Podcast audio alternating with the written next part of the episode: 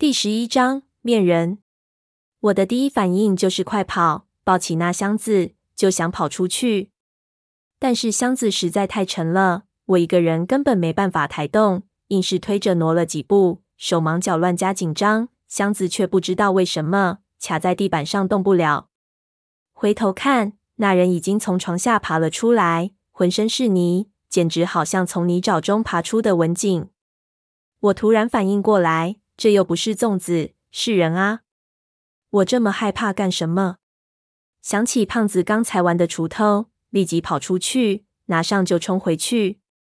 回去一看，那人已经抱起了铁皮箱，跌跌撞撞朝我冲过来。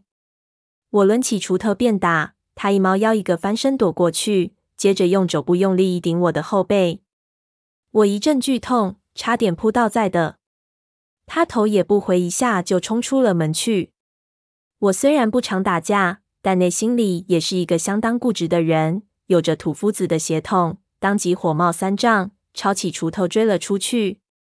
一出门，感觉眼前一亮，胖子正在一边蹲着，往高脚木楼下面看。那人力气极大，抱着铁箱跌跌撞撞就朝他身后跑了过去。我对胖子大叫：“拦住他！”胖子还不知道怎么回事，回头看我，我在吼道：“那箱子给抢走了！”胖子也算反应快，这么一瞬间就反应了过来，立刻拉了一下，正好拉住那人的衣服。箱子太重，那人一下子失去了平衡，摔倒在地，箱子被摔了出去。他爬起来去抢，胖子不是我，哪有那么容易就让他得逞？又一个泰山压顶。将他再次滚到。我此时已经冲到箱子边上，一把就抱住。这是一个很严重的错误。这时候，我首先应该帮助胖子将这个人制服才对，因为抓住了那人，箱子自然就没危险了。可是形势太急，我没有想明白。结果胖子没有把他压住，他一看抢箱子再没指望，连滚带爬的站起来就跑。胖子吼了一声：“别走！”立马追过去，我随即跟上，却发现那人跑得极快，冲进村子，很快就跑得没影了。寨子里房屋纵横交错，都由青石小道相连，不是本地人很容易迷路，根本不知道他是往哪里跑的。胖子喘气，奇怪这人怎么从楼里跑了出来，就问我是怎么回事。我把事情一说，他大骂一声，后悔莫及。看着那人消失的方向，我只觉得莫名其妙。这到底是什么人？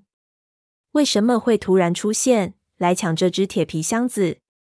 我们现在应该没什么对手了，来这里也没多少人知道啊。难道是普通的毛贼？不过这毛贼的手法也太新奇了。胖子骂骂咧咧，这时闷油瓶赶了过来。他刚才给胖子支到另一边蹲点去了。如果有他在，我估计那家伙肯定逃不了。走回屋子里，那铁皮箱子给摔在泥的里，沾了一大块泥。胖子道：“幸亏老天保佑，箱子没散开，否则还真不知道会出什么事。”我道：“现在看来，这东西不能放回原处去了。我看还是带回阿贵家里，给他点钱，他自然知道怎么做。”胖子点头称是，说。虽说最危险的地方就是最安全的地方，不过还是放在自己身边实在。二话没说就去搬箱子，可扣住相逢，刚往上一提，突然就听到“咔”的一声，牛锁竟然和箱体断开，箱子摔在地上，翻了开来，里面的东西一下滚了出来。